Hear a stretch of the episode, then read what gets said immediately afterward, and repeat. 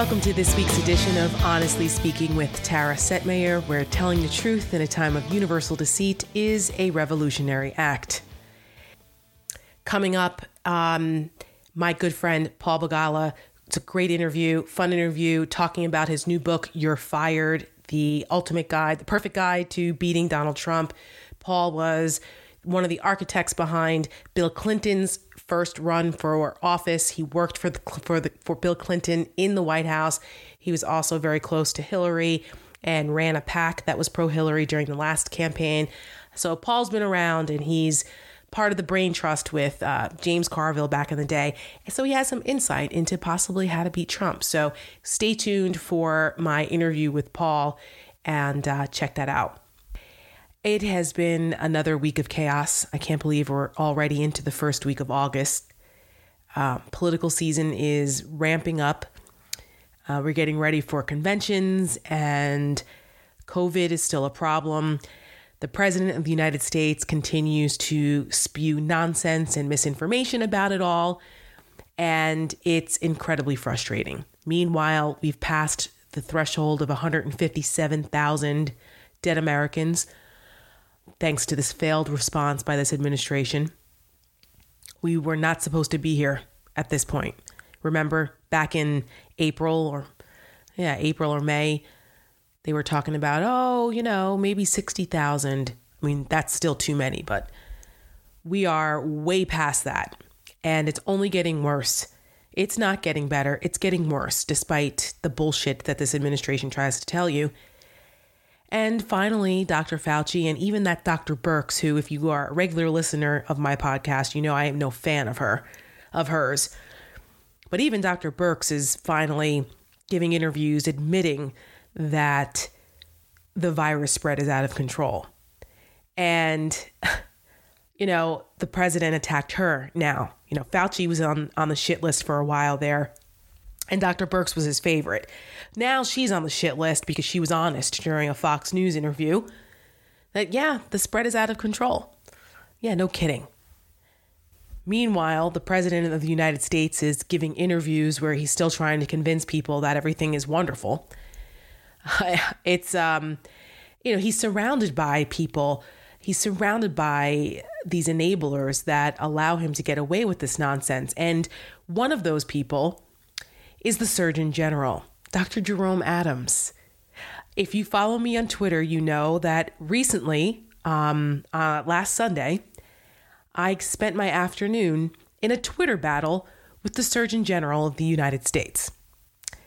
Yes, he actually DM'd me on Twitter because he was unhappy with a critical tweet that I put out, um, responding to a video of him at some event. It was on C SPAN, and there was a clip where he says not once but twice that the president looked like a badass in a mask. That he was down in Florida and it, where it was Trump country, and he, the constituents there wanted him, his supporters wanted him to know that he looked badass in a mask, and that he would tell them that. I mean, really? Seriously? First of all, you're the freaking Surgeon General of the United States. What are you doing saying badass to the President of the United States or about the President at an official event? You sound like a jackass, okay?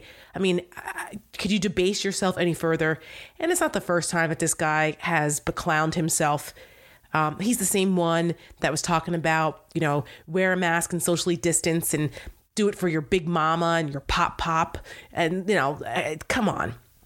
He's also the same person who, back on February 29th, put out a tweet on his on his Twitter account saying, "Stop buying masks, people!" in all te- in all caps. Stop buying masks. That they're not that effective if you're not in the medical field. It's not that effective against coronavirus. What a bunch of bullshit. And I knew that back then. I didn't believe them when they said, you know, don't worry about getting masks and this and that. To hell with that my family, we bought masks. We didn't buy them in bulk because you couldn't, but we bought enough to get ourselves by N95 masks early on because, eh, you know, it just didn't make any sense. It was nonsensical that something that was this transmissible, even back then, that a mask wouldn't help. Come on, bullshit. They just didn't want people buying up masks so that they, there'd be a shortage for medical personnel. That's the bottom line.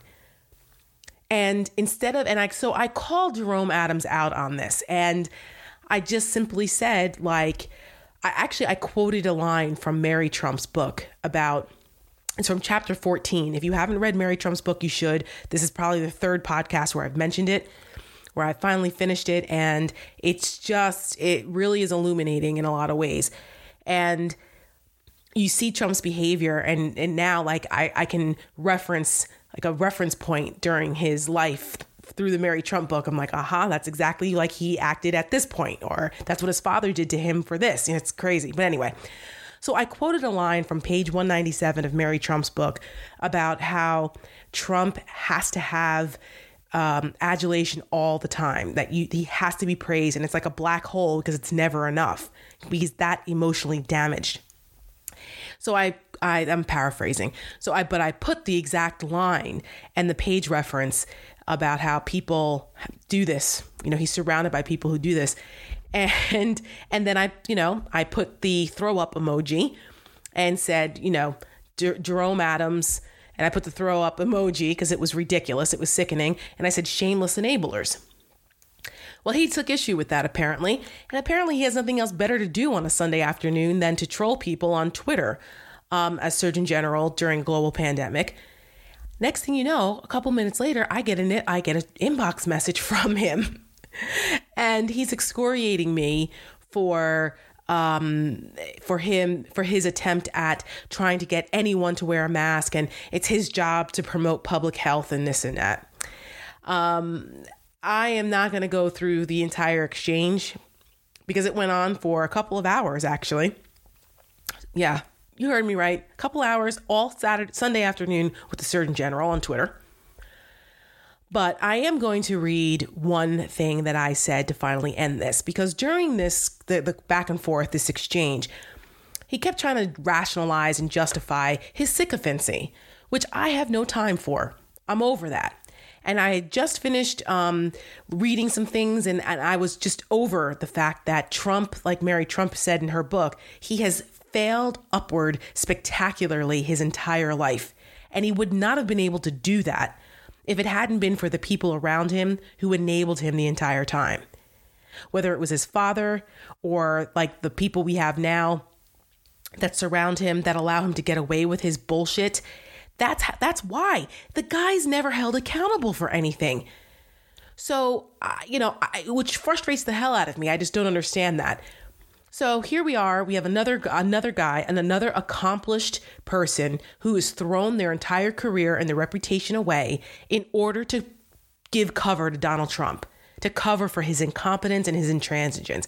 And I just don't have any patience for it. I'm over it. I'm over all of these people because really it's their fault. Trump is who he is, and he showed us who he was. And but there are people that that enabled it and continue to. There, it's their fault. Whether it's Kellyanne Conway and her ilk and those people on the campaign, to the Senate Republicans who let him get away with violating the Constitution six ways from Sunday. Never held accountable. So after Dr. Adams tried to um, be a sanctimonious jerk to me, talking about how, you know, you need to lead by example and it shouldn't be an us versus them and you might have a different agenda. It's all on Twitter if you want to go back and look at it on my Twitter feed. I put it there and I also had put it on um on Instagram. And I finally just had enough because he actually said to me that he feels sorry for me and our country if our political differences are uh, too great that we can't lead by example. And I'm thinking, I'm sorry, buddy, but you are lecturing the wrong person. You know, it's a little ill timed and misdirected. That's that conversation should have been had with the man baby in the White House who refused to wear a mask and who downplayed the seriousness of this of this virus and it's cost tens of thousands of American lives. Not me. I've been wearing a mask since March. So I had enough of this guy. So I'm just going to read you my the last line because the responses were a little lengthy because they needed to be because he needed to be checked. and um sometimes you for those who listen to this podcast you know that i refer to my grandmother sometimes or i talk about my grandfather but my grandmother gloria setmayer was a tough cookie and she had a reputation when she was alive. She's she's she died 15 years ago, but she when she was alive, she had a reputation of writing really really strong poignant letters. So if you pissed off Gloria Setmayer and you were on the receiving end of a Gloria Setmayer letter, you better watch out. Well, I've inherited her um her her wit and her strength in that respect. So this was a Gloria Setmayer level response back to Dr. Adams, and I'm just going to read one last line, and then you can get a sense of how this went. Actually, I'll I'm going to read two lines. I said there is something inherently wrong when the Surgeon General during a global pandemic has to engage in such obsequious behavior to convince the leader of the free world to behave like an adult to save the lives of millions of Americans. Yet you lecture me? Unlike Trump, I don't need your effusive praise to act like a responsible adult. Unlike Trump, I've been leading by example by wearing a mask since March. Don't feel sorry for me. Feel sorry for the millions of people suffering thanks to this administration's failed response. Unlike you, when this is all over, I'll still have my self esteem and credibility intact since I wasn't the one on bended knee, ass kissing and enabling an incompetent sociopath while 157,000 Americans were dying. The end. That was part of my response to this fool. Do you know that he still responded to that? That is how insane these Trump people are. That really is how insane. I, I couldn't believe it. Why would you even come back from that? but no, he had to get the last word. And he actually tried to say that he was in, he was going to continue to encourage the promotion of health and that's part of his job and quote it's why I took time on a Sunday while preparing for my wife's cancer surgery tomorrow to respond to you both people who support and those opposed to the to the president are needed and need to be engaged to defeat the virus. Sorry you don't agree. I'll keep working with everyone to promote health. Wear a mask. And I just was like, if this guy doesn't get the hell out of here with this, oh now he wants to be a martyr, trying to going so far as to bring his wife's cancer surgery into this. Like eh, like that was supposed to move me. I feel sorry for his wife and all. I don't know how serious the cancer is, but that's irrelevant to this conversation. Why are you, if that's really the case, then what the hell are you doing spending your time on a Sunday afternoon, quote, preparing for your wife's surgery, whatever that means, arguing with me on Twitter? So I simply said, You're still going? Thou doth protest too much. Whatever helps you sleep at night.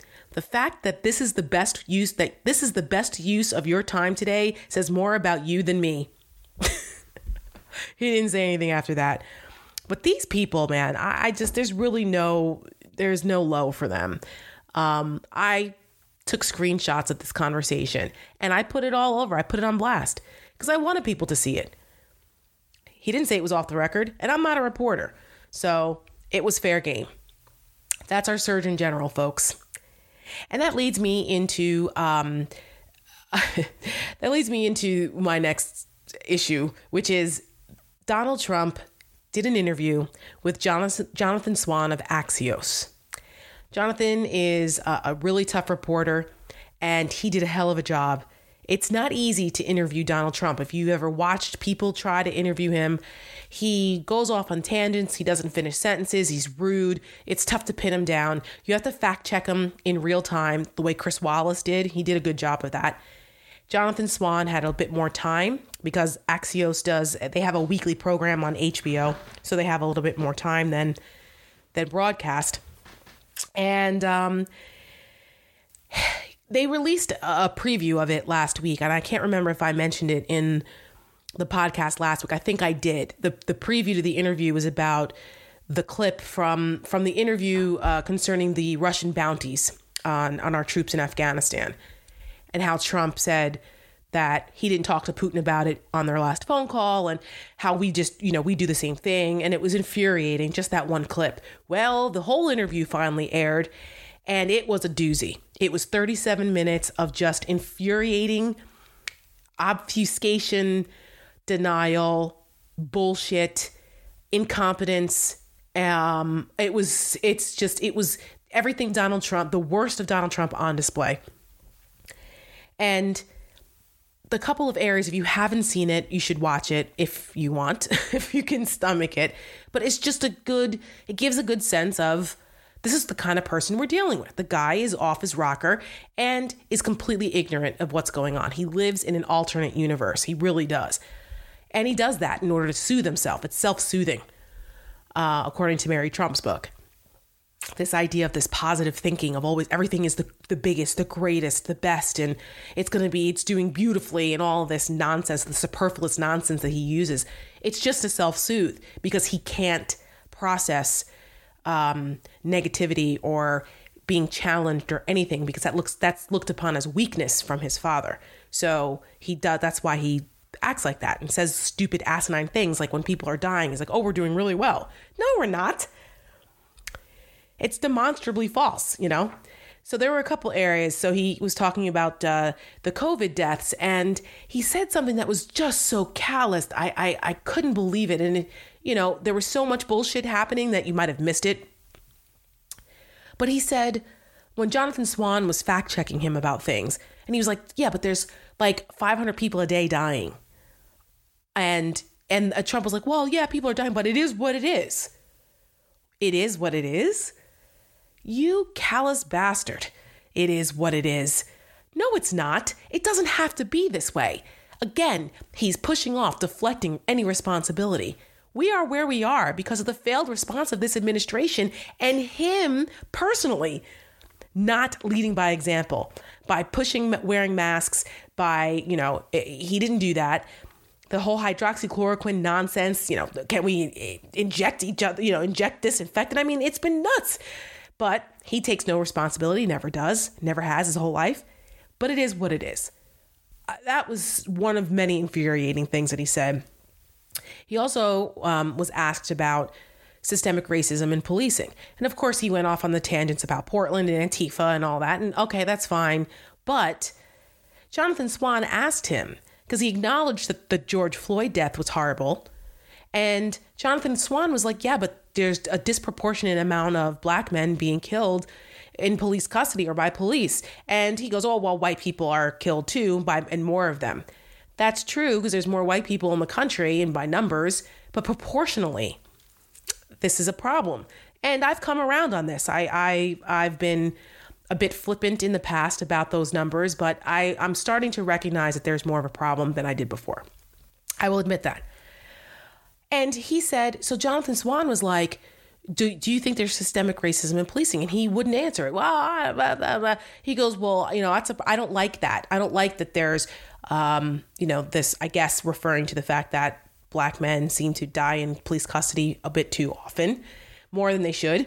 And it was disproportionate. And so he said, well, I don't like that. And Jonathan Swan was like, well, why not? Like, why? Why do you think that is? And he was like, I don't know why. I don't know. I don't know. I, uh, he would not admit to any kind of systemic racism. And then toward the end of the interview, he brings up, Jonathan Swan brings up John Lewis. And we all know that the famed civil rights leader, John Lewis, the congressman, passed away recently. And there was a beautiful homegoing ceremony for him. He had he got a chance to lie in state in the in the U.S. Capitol also in his hometown. Also in Georgia, they had this uh, beautiful ceremony. Three living presidents were there eulogizing him George Bush, Bill Clinton, and Barack Obama. Who didn't pay any respects to John Lewis? Surprise, surprise, Donald Trump. He didn't go and pay respects when he was lying in state in the Capitol. Um, Joe Biden and Dr. Jill Biden did, of course. But Trump did not. He couldn't be bothered, right? Well, he was given an opportunity here in this interview to say something at something nice, something respectful of John Lewis. You could disagree with his politics. I didn't agree with all the politics of John Lewis, but he was indisputably a hero. This man's life was extraordinary. I mean, he put literally shed blood for civil rights in this country. He is a hero and will go down in history as one, as an important player in the civil rights movement in this country. No doubt about it. He's heroic. What did Donald Trump say? He said, well, you know, he didn't go to my inauguration. He made a big mistake. He didn't go to my inauguration. And, uh, you know, I've never met the guy. And I mean, totally disrespectful. And he hemmed and hawed and repeated multiple times how he never showed up to his inauguration, didn't come to any of the State of the Union addresses. And so, and Jonathan Swan was like, You don't have anything to say about his life or his, you know, his accomplishments? Did, did you find him impressive? And he goes, Well, I.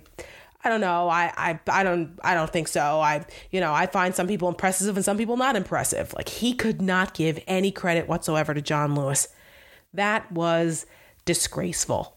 Absolutely disgraceful, but not unsurprising. He's a racist. Um, what else was in that interview? Oh, he uh the mail-in voting thing.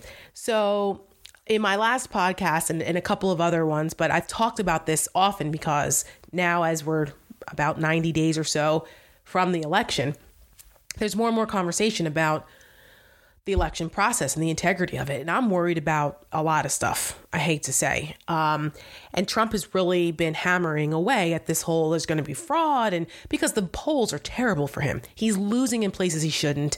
Um, Texas is in play, Georgia's in play. You know, Pennsylvania looks at, like it's slipping away. Michigan, he's losing by double digits. It's the, the the political landscape looks terrible for Trump right now. So he's just throwing anything out there to see what sticks to try to just wreak complete havoc. And he's gone on and on about mail in voting versus absentee balloting. And last episode, I explained there really is functionally no difference. There really isn't.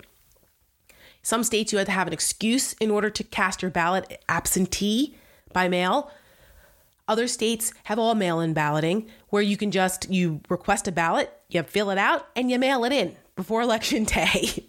so that's basically the same thing. And more and more states because of COVID are going to no fault absentee balloting, which is this, basically the same thing. Well, Trump was called out on him, you know, he cast an absentee ballot. Yeah, and and like 12 of his top deputies have also. It's a very common thing. And there's virtually no fraud. Bits and pieces here and there, yes, but there's virtually no fraud.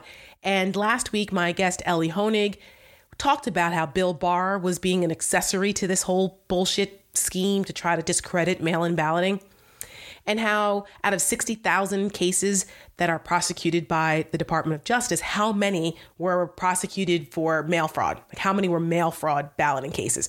Like zero, maybe one or two. He was like, but it's virtually none. So this is all just a ruse to try to create confusion and distrust in the upcoming election. Now, I know people who listen to this podcast aren't going to fall for it, but there are a lot of people who may. But here's the thing Republicans have a very robust get out the vote, mail in, absentee balloting operation.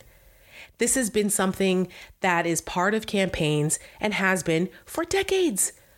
I, when I worked on a congressional campaign in Florida many moons ago, we had someone who focused strictly on absentee balloting and making sure that, you know, older people who can't get to the polls that they signed up and requested an absentee ballot there's money invested in that infrastructure. So Republicans were getting pissed off because after Trump tweeted last week about how the election could be rigged, some Republicans were like, all right, you got to stop this because now you're hurting us. Our people mail in vote, you fool. So the Senate's on the line here. And in Florida, there, there, there's always all kinds of problems in Florida, okay?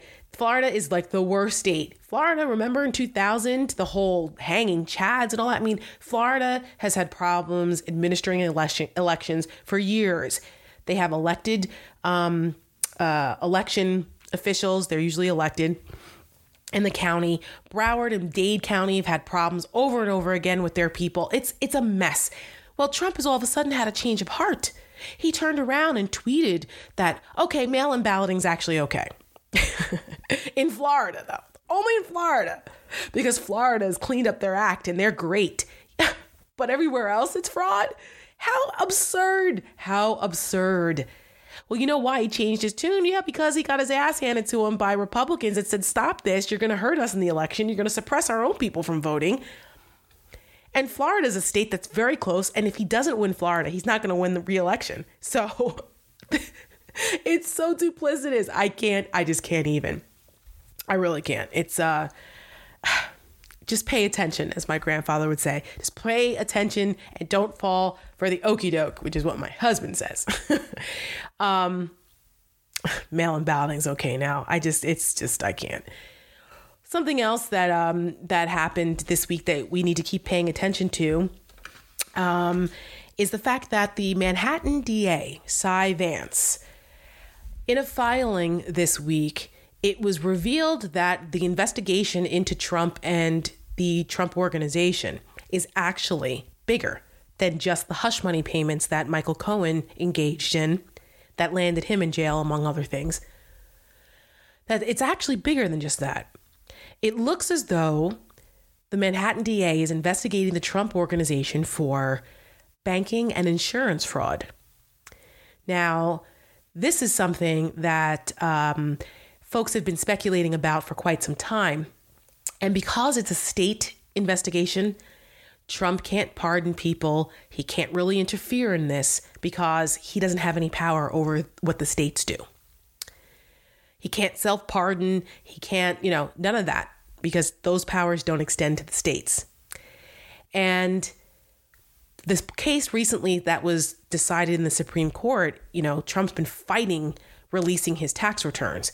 And the Manhattan DA subpoenaed the Mazars uh, accounting firm, which is Trump's accounting firm, to get his ta- corporate and personal taxes to, to see what the hell's going on here and they fought that. And the case that went to the Supreme Court um, that was recently ruled on basically said that it needs to go back to the lower court, but that the Trump argument that he has absolute immunity from this because he's president is is absurd and not based in law, and that's not that's not an effective defense. So this needs to go back to the lower court. You can try and argue something else about why they shouldn't release this, but that absolute immunity stuff is BS. So that's not going to work.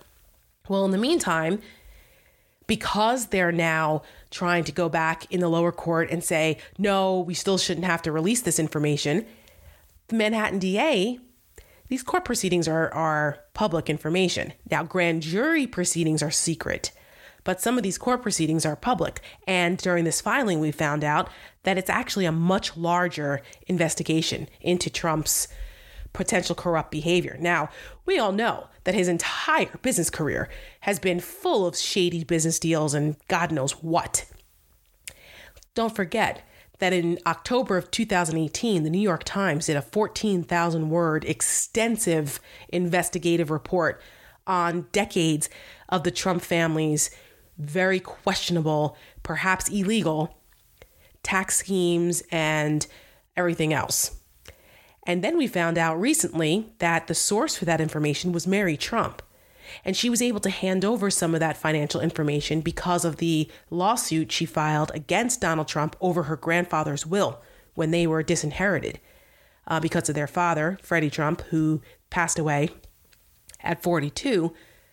He wasn't included in the will, neither were the kids, and it was a whole thing. And in that process, they obtained financial information and she finally she gave that to the New York Times and they won a Pulitzer Prize for that. In any other administration, that would have been um, career ending for Trump for his presidency. But no, of course, because this guy there's so many things happening that it just gets lost in in the fray. And it's um but it's it was they did such an amazing job that it looks as though the Manhattan DA's office has taken some of that reporting and it's part of their investigation. What does Trump do? Well, what's alleged is that he has overinflated his properties, his properties and his own assets and worth in order to secure loans and insurance policies for properties.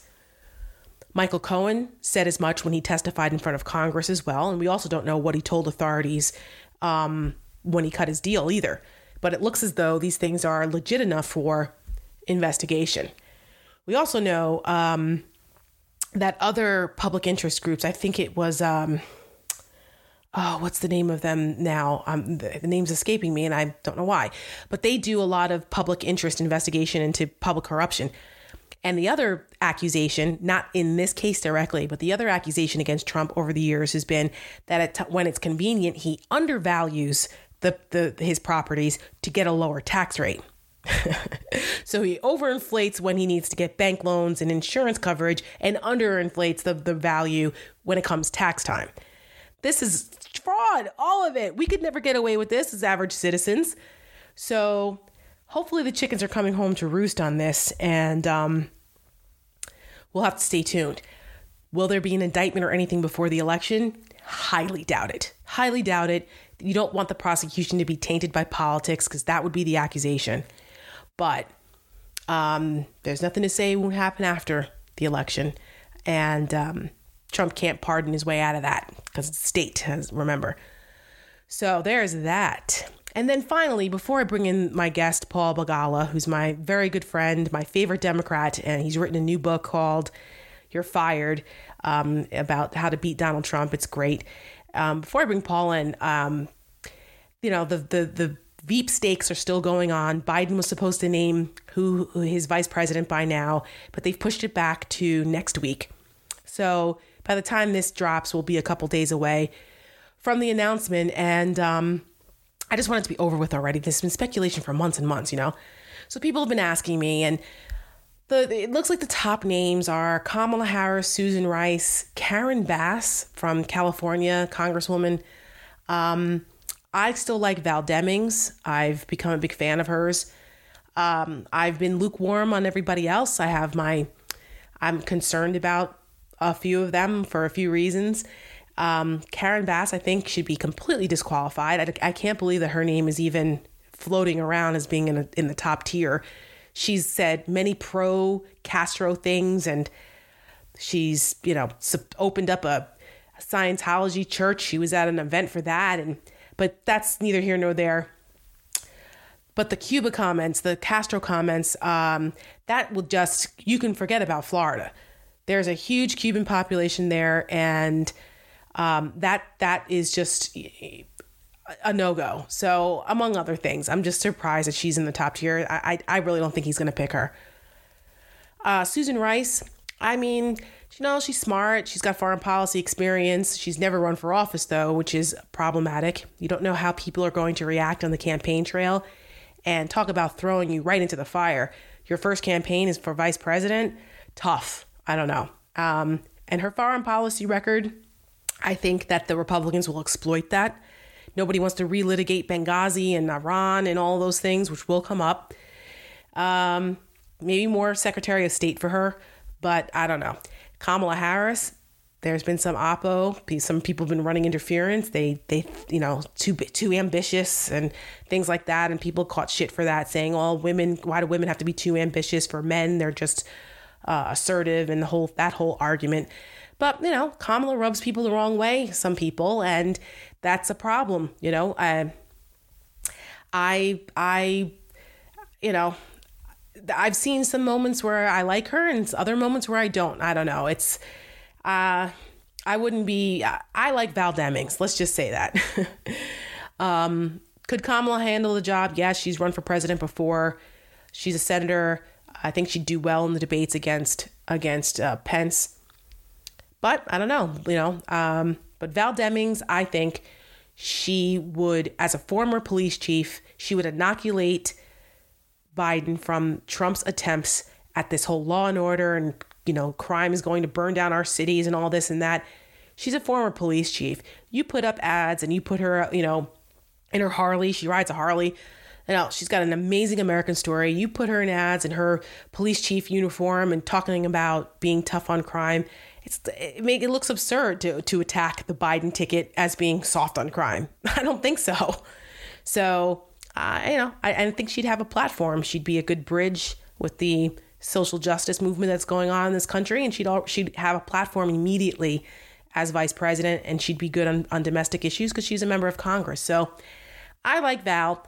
Um, you know, Biden put himself into a backed himself into a corner by saying he was going to pick a woman months ago, which I wish he hadn't done, um, because things have changed so dramatically since he made that pledge, and now you're kind of stuck with what you got, as opposed to possibly other people like Andrew Cuomo or another governor, who's really done an amazing job during COVID, and those people are not in, under consideration because you know Biden made this pledge. So so we'll see. I don't know. You know, he's looking good now in the polls. Do no harm. But let's see what my good friend Paul Begala has to say all about this since he's written a whole new book on how to defeat Donald Trump. So um, stay tuned. Up next is Paul Begala.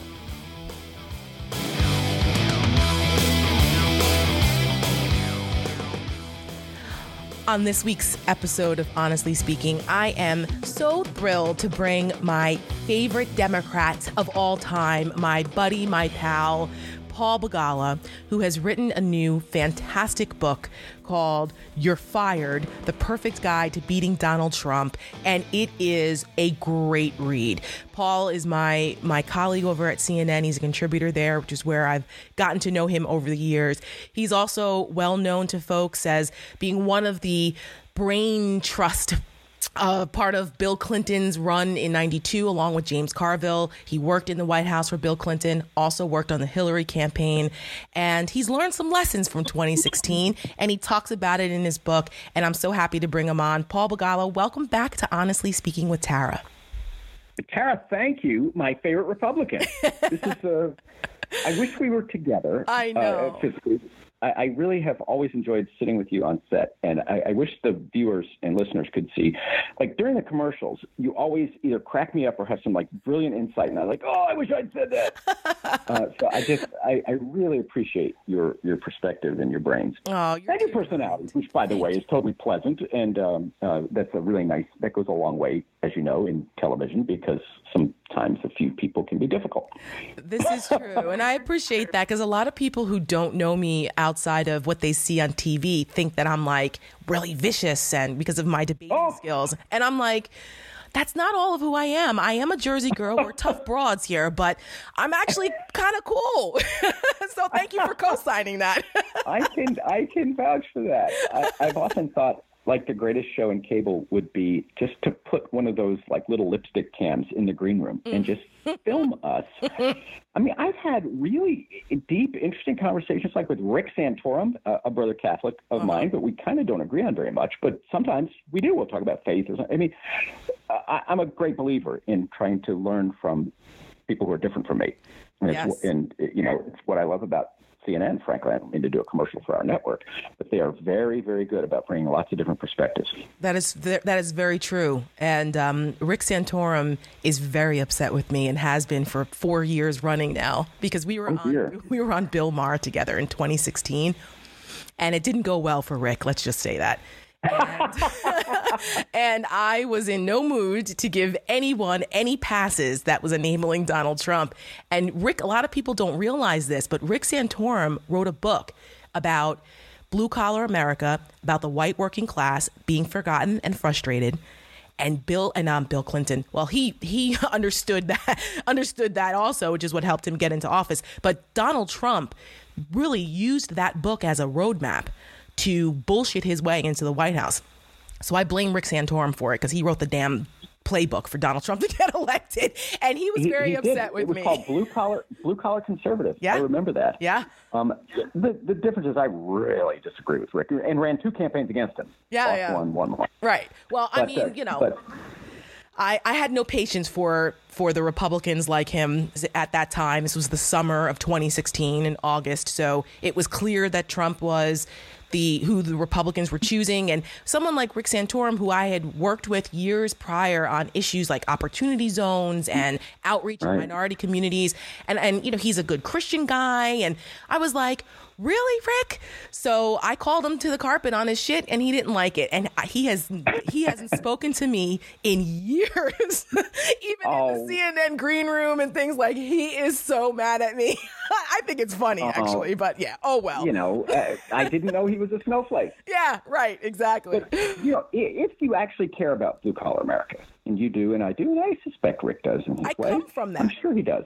Well, then you should oppose Trump, right? Because he has been a wrecking ball. That's right. I mean, don't mean to jump into the book, but I, I outlined chapter and verse. If you look at what has happened to uh, middle class, working class Americans, even before the COVID crash, Um, th- this guy's policies have actually been all about Wall Street and CEOs, and he's been hammering uh, uh, factory workers and farmers and shop workers and, and, and secretaries and, and all the middle class folks, many of whom voted for him. So if you actually care about blue collar America, you should really want to fire Trump. And I, I do think actually Democrats are very smart to nominate Biden, who has the best kind of Right. middle class sensibility. You know, he is Joe Lunchbucket. That's right. Um, He's and the, I- the I like that Pennsylvania guy. Yeah, Um, yeah, grew up in Scranton. Right. Uh, that's actually a great transition to, to to what's in your book because watching now that we, I mean, we sat together in horror in 2016. Well, after 2016, because you were uh, working with the Hillary campaign, but. Um, at what was going on, and uh, now that we've had four years of, of watching what Donald Trump has done, um, I will be the first to say that Hillary was right. And, um, you know, everyone knows that I was no fan of Hillary Clinton's, but she, the predictions of what Donald Trump would do and his personality flaws and all those things, she was right about that. But in your book, you talk about what you guys got wrong because obviously she didn't win. Uh, Was the book cathartic for you? As because I kind of get a sense of that when you're writing, when you were like, when I was reading it, I'm like, I, I feel like this was Paul's way of being like, I screwed up in 2016. I know I did. This is why, and this is how we fix it. Was it cathartic for you? Well, yes, and uh, instructive. You know, uh, when I was in the government, you've been in the government. One of the great things that the U.S. military does is success or failure. After every operation, they do an after-action report, and if it's just glossy, you get in trouble. They really are rigorous. The good officers are. They're really rigorous about analyzing what went right, what went wrong, and why, and how to make it better the next time. Um, and so I owed that, I felt, to my readers. Uh, I was part of the super PAC, separate from Hillary's campaign. That was it, that I had. It, it had been President Obama's super PAC or the pro-Obama super PAC before then, and so I'd helped President Obama get reelected. Our job then was to run the negative ads against Mitt Romney. So we rolled it over into Hillary, became the PAC that was supposed to run negative ads against Trump, which you'd think would be very easy. But here's what I got wrong. I made the attacks only about Trump and his character, not about voters and their lives. And I draw the contrast to Romney. We didn't even have a discussion about running character ads attacking Romney because, uh, agree or disagree with his policies, he's a person of upstanding moral character. He's a devoted family man. He's a person of powerful faith. Uh, he's never had a whiff of scandal around him. So it didn't even enter our minds. We never even said, well, let's attack Romney's character. Oh, come on. Binder So- full of women, the elevator in Oh, his but house. that's a gap. That's a gap. Well, I'm like, just messing with you, Paul. is just, that's just Mr. Moneybags. yeah. Um, but so we attacked him right for his business deals, um, which many of them were good. We didn't exactly have time to run ads about the good ones, but there were some that really smelled, and so we used it. But it was about people's lives, right? It was about people in the middle class and what would happen to them under the set of policies. I lost sight of that with Trump. I was distracted by his spectacularly terrible moral character. So the things he said about women, against African Americans, against Mexican Americans, against Muslim Americans, against disabled Americans, against POWs, for goodness sake. That we ran one long. ad, for example. Joe, Joe Kernan. Joe Kernan, uh, former governor of Indiana, a friend of mine, I'm blessed to say. Joe was a POW in Vietnam with John McCain. He's an American hero. And uh, I called him when Trump said this about McCain. Of course, Joe is tough as ever and just, exploded in rage. And so we sent a camera crew out there and we filmed war hero POW Joe Kernan defending others, not himself. Mm-hmm. Sorry about that. That's Sarah. okay. I'm going to turn my phone off. Um, sorry. So It's okay. we ran ed- an it ad. can be edited. where- thank you. But we, we ran an ad where Governor Kernan talks about how Trump is unfit to lead troops. And I think that was right. I think we see what he's done now, turning a blind eye to Putin using terrorists to target our troops. Mm-hmm. I think Governor Kernan Joe is exactly right. But we didn't connect it up. See, we didn't even say we couldn't imagine that he would allow Putin to target our troops with terrorists. But we, I didn't connect it up to people's lives. I didn't say your job, your health care, your uh, brother or sister in the military is at risk. Mm-hmm. We just said, look at him, isn't he terrible? Look at these controversial things he says. And I don't want to make that mistake again. Uh, the election has to be about the voters, not about Mr. Trump. It doesn't excuse him. Right. But we have to show people that the things that Trump says and does can affect their lives. And that's what COVID did. Well, in your book, you talk about, we're going to get to COVID in a second. You, right away, you talk about Bill Clinton's first law of politics that you, you know, that you learned and, and it sounds to me like you kind of didn't apply it that, that time around. And the, what is the first law of politics? It's about the lives of the poli- voters right? Exactly. Politics is always about the lives of voters never about the lives of the candidates. And that's both for good and for for, for negatives. In other words um, i watched bill clinton defeat bob kerrey a medal of honor recipient george h.w bush a war hero and then bob dole another war hero. Um, they had stellar personal biographies. They were remarkable patriots, but it was about their lives, not about the voters' lives. And Clinton always made it about voters' lives, mm-hmm. um, and both on the positive and on the negative side. And uh, that's something I lost sight of. And it's easy to do. I think it happens to a lot of us because uh, no one has ever encountered a person with character this low. I am not kidding. Because we had the super PAC, we had tens of millions, almost probably 190 million dollars. I had all wait, the 190 million dollars. Million. That's the entire Clinton campaign in the general election. We had 50 million for for Bill Clinton. That right. 28 years ago. Right. So we had all the money in the world, and we had all the research, and I read all the books. And I'm not kidding you, Tara. I have never come across a single good thing he's ever done, a single selfless act. I could give you 50 about Romney or mm-hmm. Bush easily. And again, I disagree with them politically, but these are good people who I think have the wrong policy ideas. That's a completely different debate than than Mr. Trump, who's just a horrible person who also has terrible policy ideas. but I think we should focus on the latter. Democrats should focus on the latter, not the former. They should say he wants to cut your your Medicare. He wants to do away with your right to have health insurance if you have a pre-existing condition. He he uh, has trade policies that have hammered farmers and really crushed rural America. No, it's make it about them, not about Trump. You give credit to your big brother for helping you reach that epiphany. Yeah, my brother Dave is one of the smartest people I know, and a very successful businessman in construction in Houston. He's riding me around in his pickup uh, on Loop 610, so we weren't going very fast. It's always bumper to bumper. That's true. I've been there. and uh, he he voted for Hillary. I mean, he's not that political. He's a businessman, but you know, he of course has met Hillary, knows her, and loves her he voted for. But he he turned to me and said, "What you didn't get is that Trump's not a politician. He's a TV star." And when Hillary said things, people saw a politician and a lying politician. And when Trump says things, he's just a bullshit artist. And I thought, oh my God, he's right. Yep. Yep. And and that's the part of it that I I was surprised that it didn't resonate in 2016 and I, I you know I'm still I, I, still have different opinions as to whose fault that is. Um, you know, I think it's partially the campaign's fault for not focusing on those things, partially the media's fault for letting him get away with all kinds of stuff, um, mm-hmm. of falling for the Trump trap, as you called it.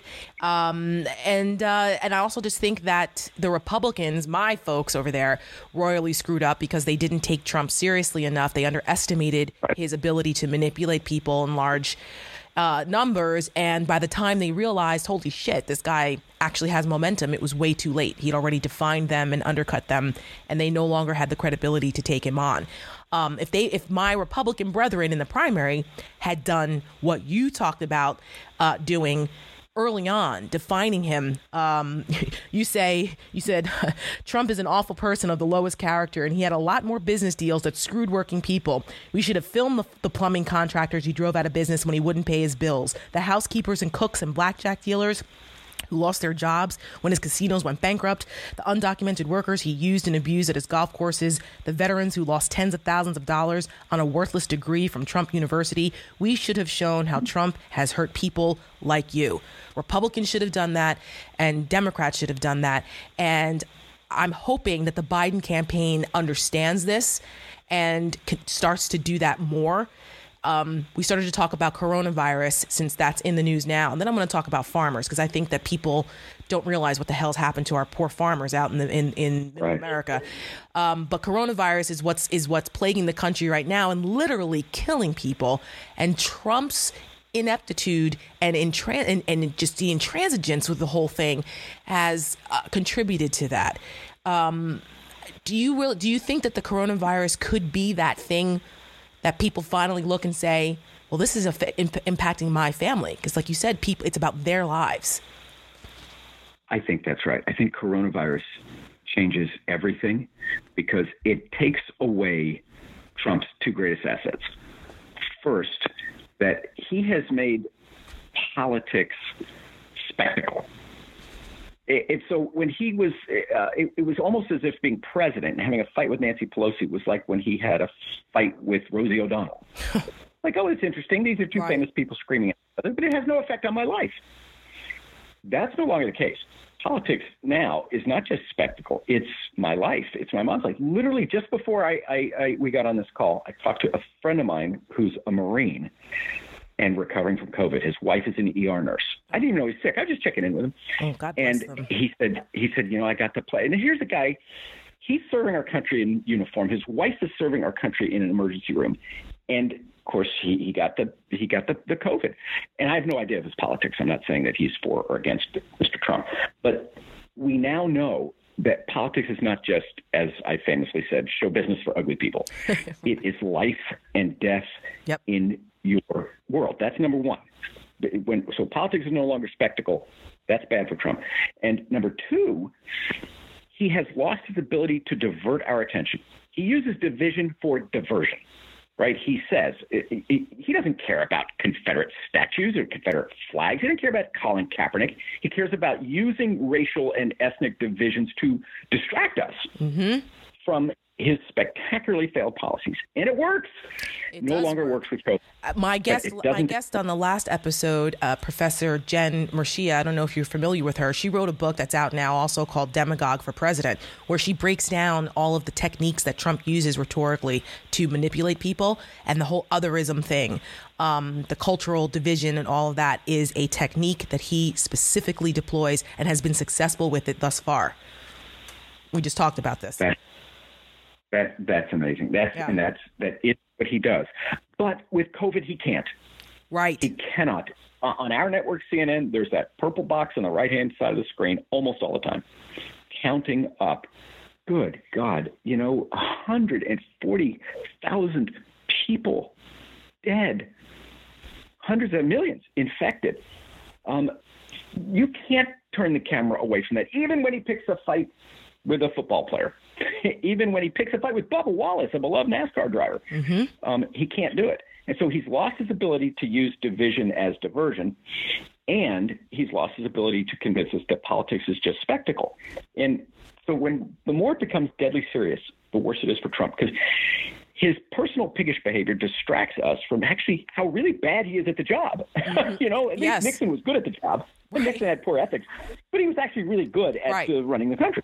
You know, this guy is so inept, uh, and and his his division distracts us from that sometimes your your book as I was reading it, it was such a pleasure to read because I know you and I know your voice and the book is written in your very witty um, down to earth, down home style in the way you present things. and well. so I could hear you as I'm reading this. And, and um, I'm not big into audiobooks because I actually like to read and make notes and things. Some other people like mm-hmm. audiobook. But if you have this, is it, it's going to be out in audiobook, I'm assuming. Um, it's great it from you because you're, you're hilarious. Was something that actually made me laugh out loud was uh, in the beginning of the book where you talk about experience mattering. And you said, it turns out you can't lie away a virus any more than you can pray away the gay. right. You so you. And, and true. We, we then the virus just doesn't run. He even gave it a nickname, or some of them racist. Uh, and it turns out the virus didn't stop just for getting a racist nickname. Right. you know, it, it, the stuff that he has used to great effect, whether it was against uh, Senator Rubio or Senator Cruz or Secretary Clinton, just doesn't work against a virus. And it's I, I really, I say this on the air. I really mean it. I hope he watches. This is one of those situations which President Clinton taught me. The best policy is going to be the best politics. Just go ahead and do the right thing. Listen to the docs and the nurses and the epidemiologists and the scientists. And uh, it'll be temporary pain, but long term gain, and you will be beloved for that. And he just can't do it. He keeps falling back on insults and racial division and all the things that, that are just at his core. Well, you use something uh, in the book. You refer to the Maya Angelou test, um, where you said, "I've learned that." Pe-, where she says, "I've learned that people will forget yeah. what you said, people will forget what you did, but people will never forget how you made them feel." How does Donald Trump make his voters feel? And you say, "Fear, fearful, aggrieved, angry, but also part of a tribe, respected, valuable, even patriotic." The way that he takes these issues and uses those feelings like that that power of how do you how does it make you feel i think works for him and against him you know, I think it worked for him up until this point, and I don't know if it's going to continue to work for him because now we're literally talking about life and death, which is why he's trying to pivot from coronavirus to this law and order bullshit and trying to focus in on a couple of idiots out there in Portland and Seattle who are, um, you know, rioting and destroying property. Okay, yeah, they're knuckleheads and that should be handled. The whole country is not burning to the ground on fire. But if you watch Fox News, that's what he'd have you believe because he's pivoting from the fact that people are dying on his watch and it's his fault. That's right. But it's it's not going to work this time because the virus is so uh, catastrophic because he's mishandled it so terribly. You know, we're, we're it's killing his people his base now. Well, it is. It's disproportionately impacting uh, older Americans, people of color who are not very supportive of Trump, but but also uh, communities. Now it's moved to, like to my beloved Texas, which he won by almost ten points, mm-hmm. and now Florida. he's in trouble in Texas. Yes, Florida, Arizona. Um, this I, I have to say I did not anticipate this. I did. I was worried Trump might win. I wasn't like a complete denier, but I had no idea ever that a pandemic would be used to divide us. When when I I was driving past the Pentagon Tower when the plane hit on 9/11. Mm. It was Tuesday morning. I saw the plane hit. It it it, it reverberated my car. The shock waves. I was in wow. a big SUV, and immediately uh, I I tried to call 911. It was jammed. I called actually the the AP bureau in the White House, Ron Fournier, the reporter, because I wanted to get word to the White House mm-hmm. right away that the Pentagon was under attack. So I, I told Fournier, and then I, I went home and I emailed Karl Rove and Karen Hughes, who are total political adversaries of mine, but they're good people and they're my friends. I knew them from Texas. And we rally together as a country mm-hmm. when we're under attack. And Trump should have done that. He should have immediately reached out to, uh, you know, Nancy Pelosi and, and, the rest of the Democrats. He should have reached out to Angela Merkel and to, to the rest of the civilized world.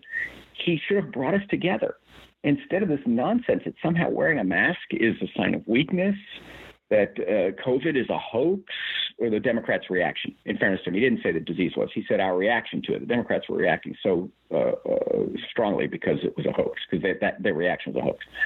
Um, we've never had that before.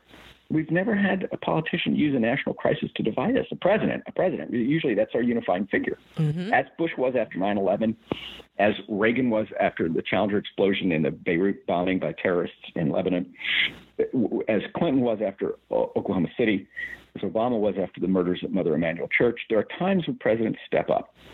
In all of our lifetimes, in both parties, we've seen our presidents do that, and we rally to that president. So Trump should be at 75% right now, but he's just so stinking bad at the job.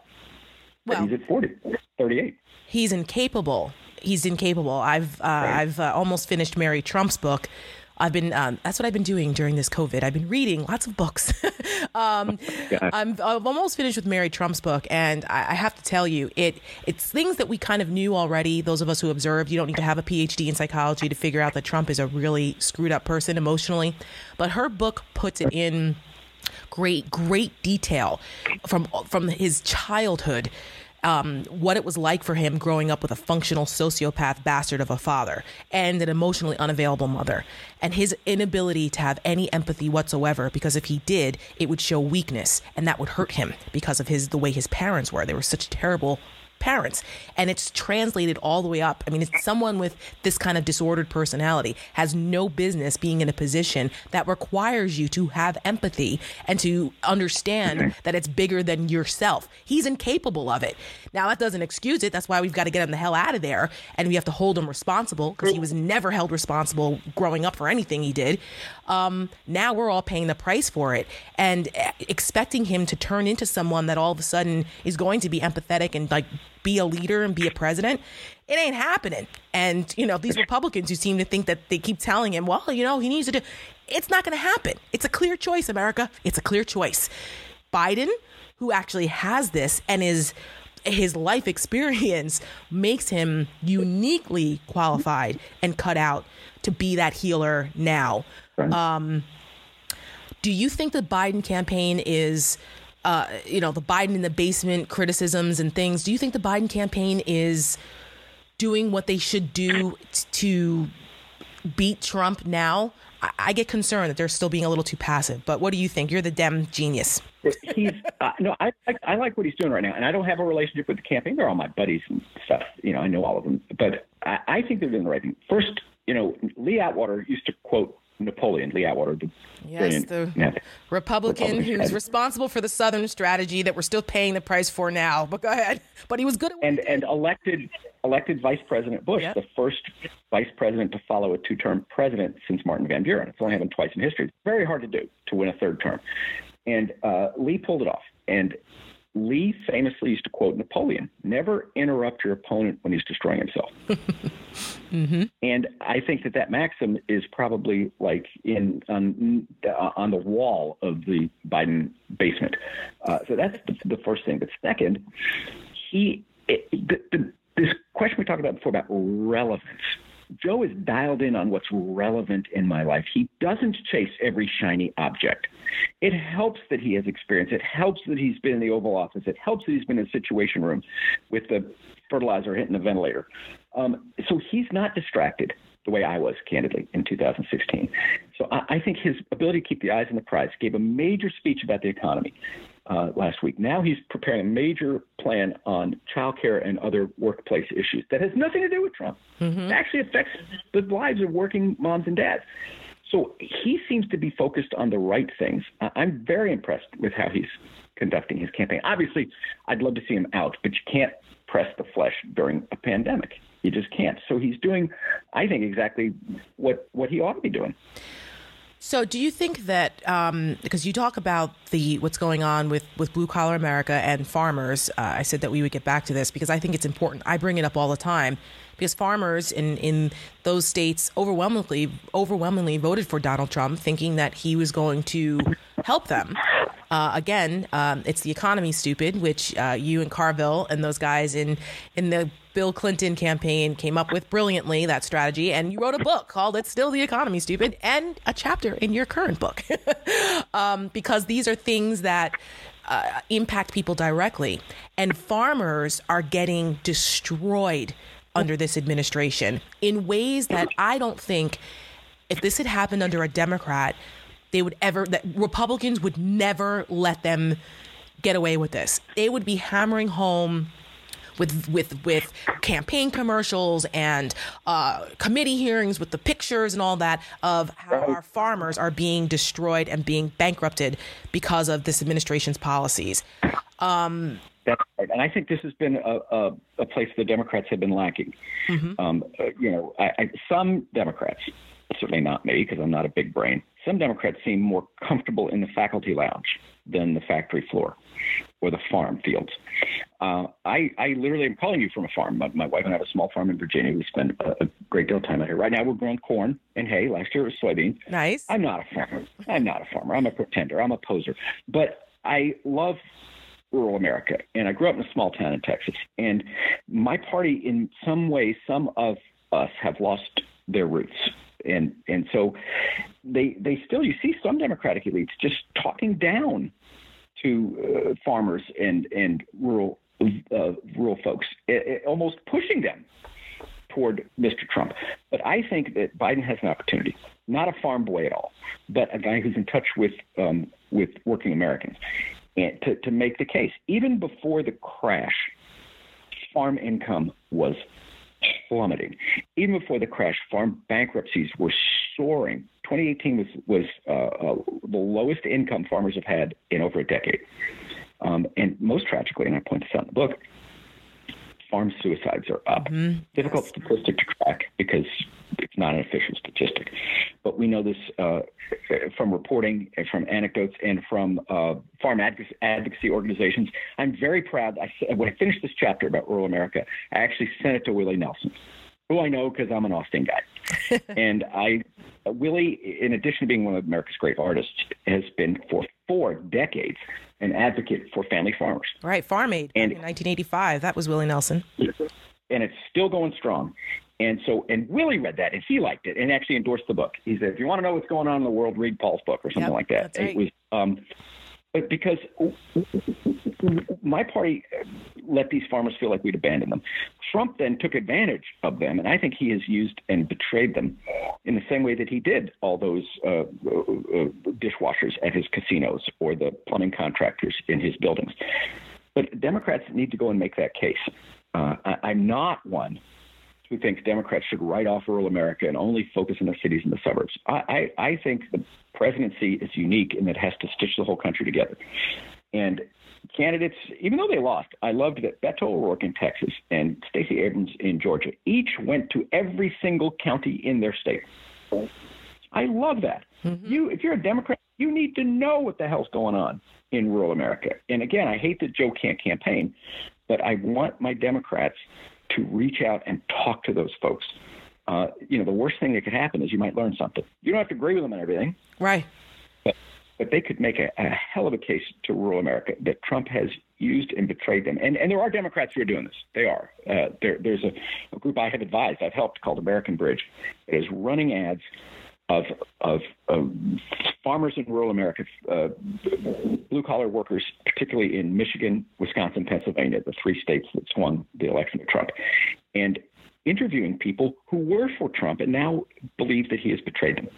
And if we tell those farmer stories, tell those factory worker stories, and those steel workers and secretary stories, Democrats they'll be back in the game in rural America. That's exactly what they need to do on every level. It goes back to what you th- what the theme throughout your entire book, and you always go back to it in the book. You're fired where you say it's a make it about the voters' lives. That's why, you know, I'm a senior advisor for the Lincoln Project, and we're getting a lot of attention because um, Rick Wilson and, and the ad geniuses over there are pulling no punches going after Donald Trump in all kinds of ways.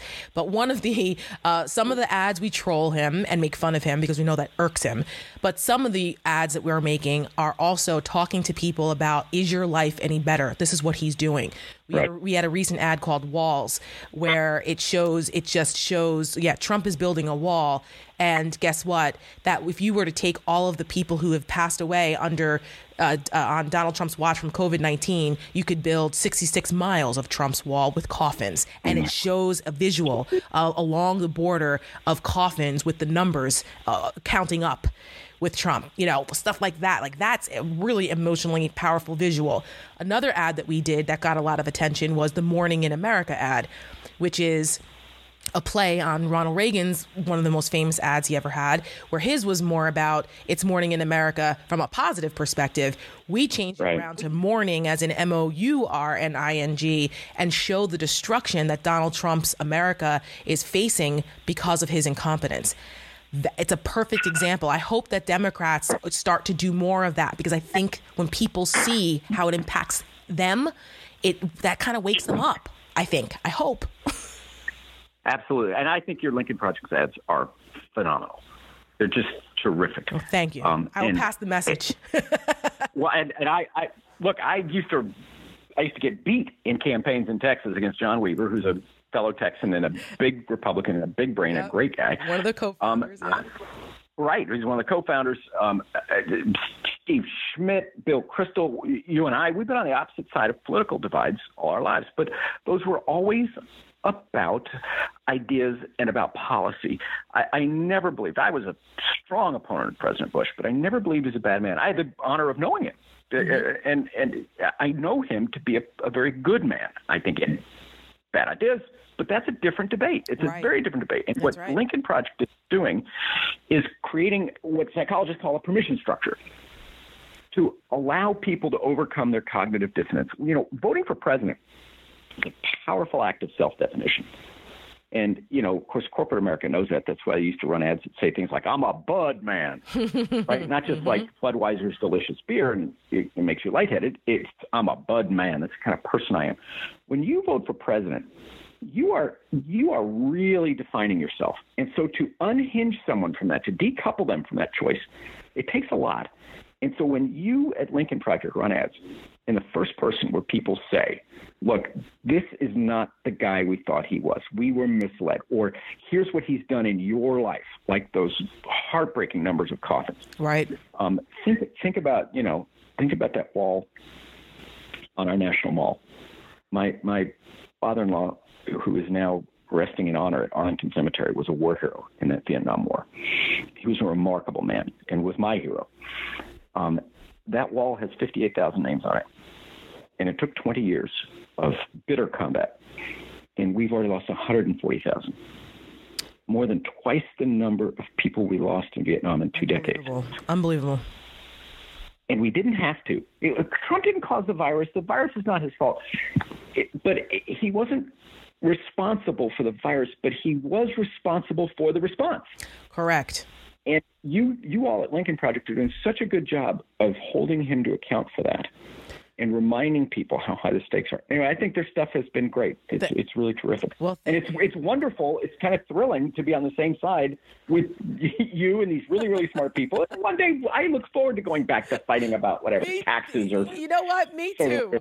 Me too. I've said that often that I, um, you know, I can't wait to go back to the day where we can argue over, uh, you know, the cuts to entitlements and uh, which you talk about which, in a very funny chapter um, about Medicare, Medicaid, and Social Security as something else that we should go after Trump about because that's important to people and he wants to cut it. But um, you know, I can't wait to have those policy debates again where we're not arguing over whether the health of our republic is at stake or not, or whether our enemies are, uh, you know, influencing our elections and the rule of law is is uh, under assault from the president of the United States. Like I can't wait till those debates. We can have those debates again on policy. But until then, we're keeping our foot on the gas through November 3rd until January 20th to make sure that Joe Biden is sworn in as the next president of the United States to help end this nightmare. Um, I wanted before we go, um, and thank you so much. You've been so generous with your time. You know I could talk to you all day.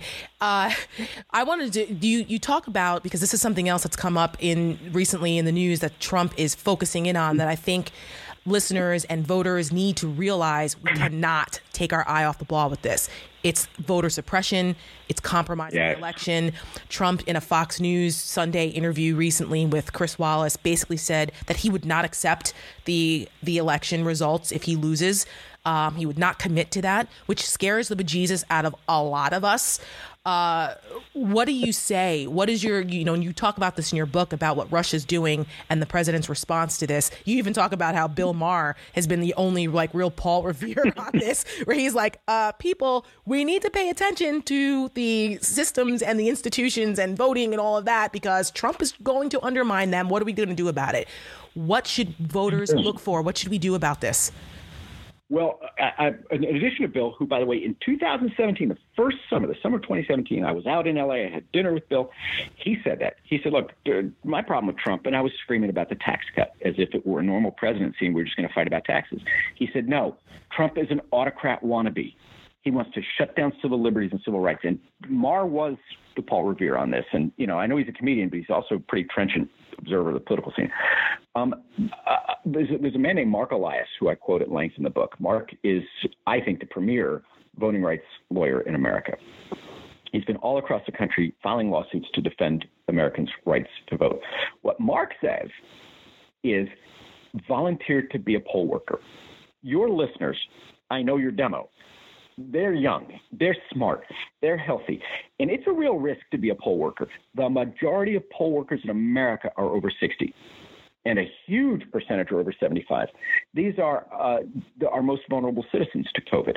And so, if your listeners are willing to sign up they have to put their partisan hat aside while they're working, obviously, but to just to go and to help run the elections, just sit there at the at the tables, check people in, give them their ballot, show them how to work the machine, whatever it is. Um, that would help enormously because if we don't have enough poll workers, we don't have enough polling, right? We don't have enough voting. People will line up for miles and miles, and we don't want that. Um, uh, preferably vote by mail. The, the President Trump himself votes by mail. Is very safe, very secure, and and has been used extensively in a number of states, including Utah, where it has had no discernible liberal bias. Um, they have very well run elections in Utah, and it's a very safe way to vote, and I really encourage people to to use it. But if if you're willing and able, and you're listening uh, to uh, honestly speaking with Tara, I really hope you'll think about signing up to be a poll worker. I, I hope so. And I don't want people to, um, you know, obviously, if you can't sign up as a poll worker, you can't do that. Be sure to hold your local election officials accountable for the way they're running their elections and to see why, you know, whether your congressman or senator is voting to fund uh, your state and local, help fund state and local elections to help protect them against the cyber warfare that Russia and others are trying to inflict as we speak right now.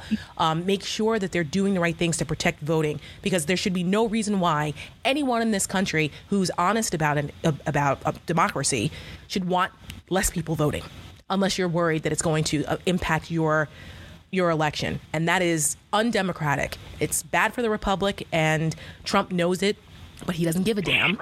Um, in, before we close, uh, I just wanted to read one last passage from your book because I think it, it sums up kind of um, not only the tone of the book, but the strategy that that I'm hoping that the Biden campaign continues to use, and that the the independent PACs that are pro Biden out there use this playbook.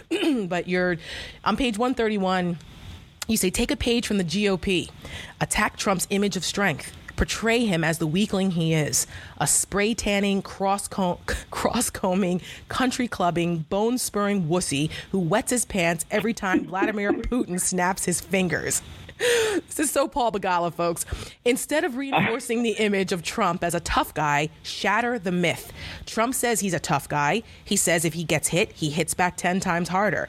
America is under attack, and Trump is cowering under the bed, or worse, helping the foreign punk who's attacking us. As we say in Texas, Trump is all hairspray and no cojones. Paul Begala, I adore you. Your book is You're Fired. It's out August 4th. The Perfect Guide to Beating Donald Trump, my favorite Democrat. True story. When I was at Harvard for my fellowship in the in the spring well before it all went to hell because of covid we had an exercise where we had to we were with our students and the other fellows in the group and we had to list who is your favorite person of the opposite political persuasion? And my answer was Paul Begala. And if the kids in my oh, study group were here, they could co-sign that because I because I said it. And one of the girls in my in my group, she's uh, now graduated. I adore her. She was my chief of staff. Her name is Kate Krolicki. She's also now a second lieutenant in the Air Force. She graduated oh, Air Force ROTC. She's amazing, absolutely amazing. I adore her. She knows your son Charlie who I oh absolutely oh love also. Yeah. Who so. you were so kind to. You like Charlie uh, uh, got his mother's brains and goes to just graduated from the University of Virginia. And when you came to speak at UVA, you were so kind to him. Oh, I just love him. He's a sharp kid and he's a sweetheart. A lot nicer than you were at that age, I'm sure. Oh, absolutely. a lot That's more humble. yes.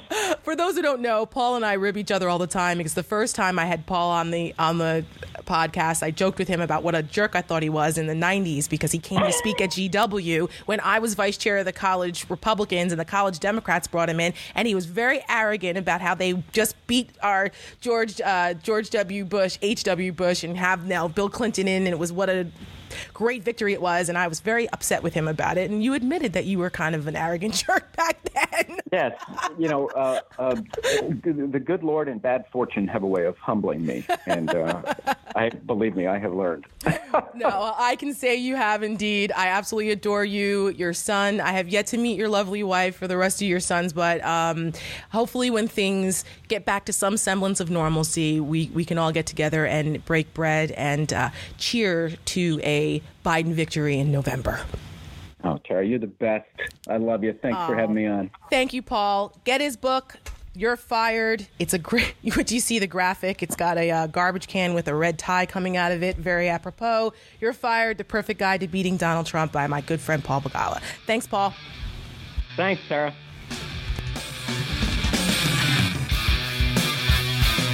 Again, another big thank you to my pal, my buddy, Paul Begala. Um, be sure to check out his book. It's, it's actually really good. It's super entertaining and, and e- a good, easy read. And uh, that's it for this week's edition. Stay tuned for the next episode and stay safe and wear a mask.